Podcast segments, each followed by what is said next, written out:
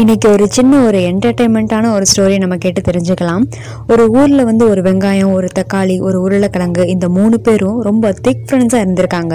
ஒரு நாள் அந்த மூணு பேரும் கடலுக்கு குளிக்க போகிறாங்க அப்போ சொல்ல சொல்ல கேட்காம அந்த உருளைக்கிழங்கு கடலுக்குள்ளே ரொம்ப தூரம் உருண்டு போனதுனால மூழ்கியே இறந்து போயிடுச்சான் அதை பார்த்த தக்காளியும் வெங்காயமும் பீச்சில் புரண்டு புரண்டு அழுகிறாங்க சோகம் தாங்காமல் ரெண்டு பேரும் வந்து வீட்டுக்கு கிளம்பி போகிறாங்க போகிற வழியில் வேகமாக வந்த ஒரு தண்ணி லாரி வந்து தக்காளியை வந்து நசுக்கி அதை வந்து கொன்னுடுச்சான் இதை பார்த்து வெக்ஸான வெங்காயம் கதறி கதறி அழுகுதான் இப்போ வெங்காயம் தனியாயிடுச்சு இல்லையா? அழுதுகிட்டே கடவுள்கிட்ட போய் உருளைக்கிழங்கு செத்தப்போ நானும் தக்காளியும் அழுதோம். இப்போ தக்காளி செத்தப்போ நான் மட்டும் அழுதேன். ஆனால் நாளைக்கு நான் செத்தேன்னா எனக்கு யார் அழுவா? அப்படின்னு கேட்டு அது ரொம்ப கடவுள்கிட்ட அழுகுதான் அப்போது அந்த வெங்காயத்தை பார்த்து மனசிறங்கின கடவுள் வந்து சொன்னாராம் இனிமேல் நீ சாகுறப்போ யாரெல்லாம் பக்கத்தில் இருக்காங்களோ அவங்க எல்லாருமே உனக்காக அழுவாங்க அப்படின்னு சொல்லி அதுக்கு வரம் கொடுத்து அதை சமாதானப்படுத்தினாராம்.